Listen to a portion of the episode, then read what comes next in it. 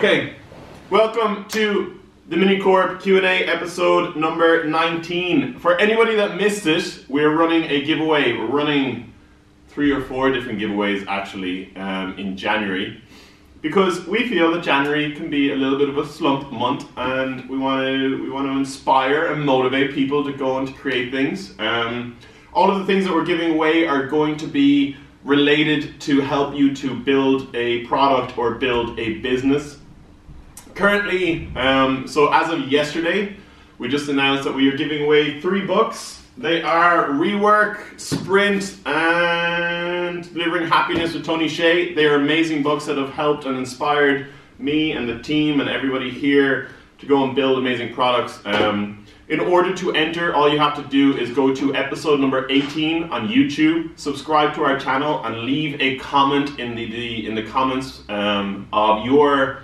favorite book or something along those lines.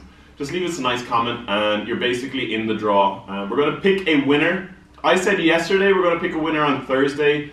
Realistically, we're going to pick a winner on Monday because we want to give as much opportunity to people as possible to enter. Um, okay, so let's get into the show. Question number one what are some of your favorite tools for measuring an app's progress? So one of the big things that we always notice here is that once you launch an application, what you really need to be in charge of or on top of is measuring or quantifying how successful or how people are adopting the app. We use some tools here um, that I think you guys could benefit from. One of them is called Hotjar. Hotjar is an amazing tool that can, just takes a little bit of JavaScript, you throw it in your app, and you get basically live video feeds or, or playback videos of where people are navigating, how they're using their site. You can see their cursor moving around the screen. It's insanely good. Um, you can see even heat maps of you know what are the most clicked buttons and how far down past the fold people scroll. You can see that if it's mobile, responsive, whatever type of application. So it's a really, really good tool to have. Second tool that I'd highly recommend is called Google Analytics. Everybody knows Google Analytics, but very few people know how to use Google Analytics properly. There is a tool within GA called Funnels. You need to know funnels intimately. If you have a subscription or product based um, web application, make sure that you have your funnel set up correctly where you can measure and quantify goal conversions. How many people are going onto the site? How many people are going down that funnel, where are they dropping off, why are they dropping off. Google Analytics will tell you all of this amazing information like exits pages and, and how to how to really get on top of that. Um, another two um, tools, um, there is Mixpanel. Mixpanel is awesome for iOS and Android.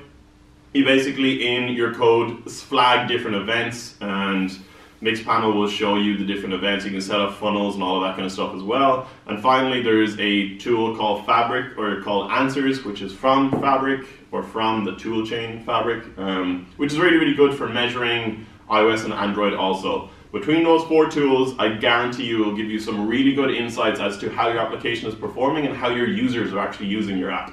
Question number two. What are your favorite tools to engage with customers? So once the customers actually jump into your shop or come on board your application, start using your, your apps or whatever, how do you make sure that you are are engaging with them or communicating with them or answering any of the questions that they may have for you.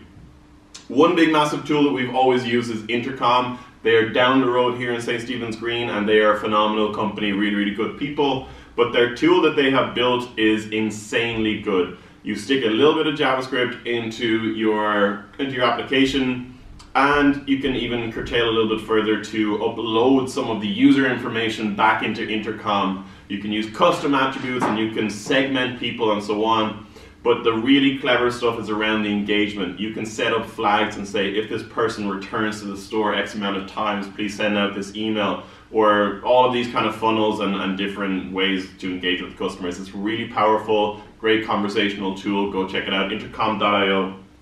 Second tool, Campaign Monitor. We use it in here all of the time and we use it for our clients as well great tool for actually engaging over email with your clients. You set up your newsletters and so on. The reason I would pick Campaign Monitor over MailChimp is because of the design of the newsletters. the the design of the newsletters in Mailchimp to me feels a little bit outdated. The stuff in in Campaign Monitor is absolutely beautiful and looks rock solid across all devices. Uh, number three is obviously the the social stuff, right? So Snapchat, amazing. Inter Instagram stories, amazing. Um, and I had another one. What was the other? Facebook Messenger. This is one that is completely shit hot at the moment, where company pages people think that they just leave a little message and so on and then that's it done. You can do so much more with a business and Facebook Messenger where you can integrate and chat to people in real time. As in, you can put a little Facebook Messenger thing on your website and talk and dialogue with people through it and through their Facebook account.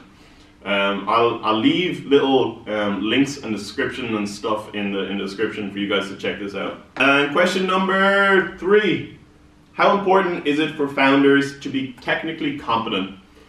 I can't remember who asked this question. I think it was Dan from First Up. Um, I basically have a big long list in Asana of all the questions that people have asked, and that's where I get this whole flow from.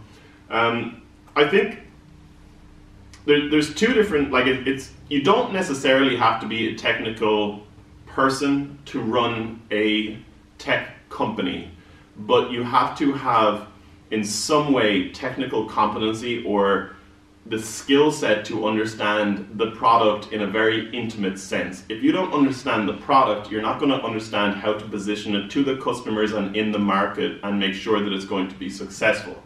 It doesn't mean that you have to write the code or that you have to understand the design and the UI UX around the application, but you have to be well versed from your team as to how that product is performing what the strategy is for new features going down the road, and also just to be a well-rounded product person, you know, to understand from all different competencies, like from design and, and development, where this thing is going, how it's going there, what it requires time-wise to build out the different features that are coming down the line, um, and all of that kind of stuff. So I would I'd say technical technical competency is a prerequisite, but the level is is dependent by the the skill set of the team around you basically.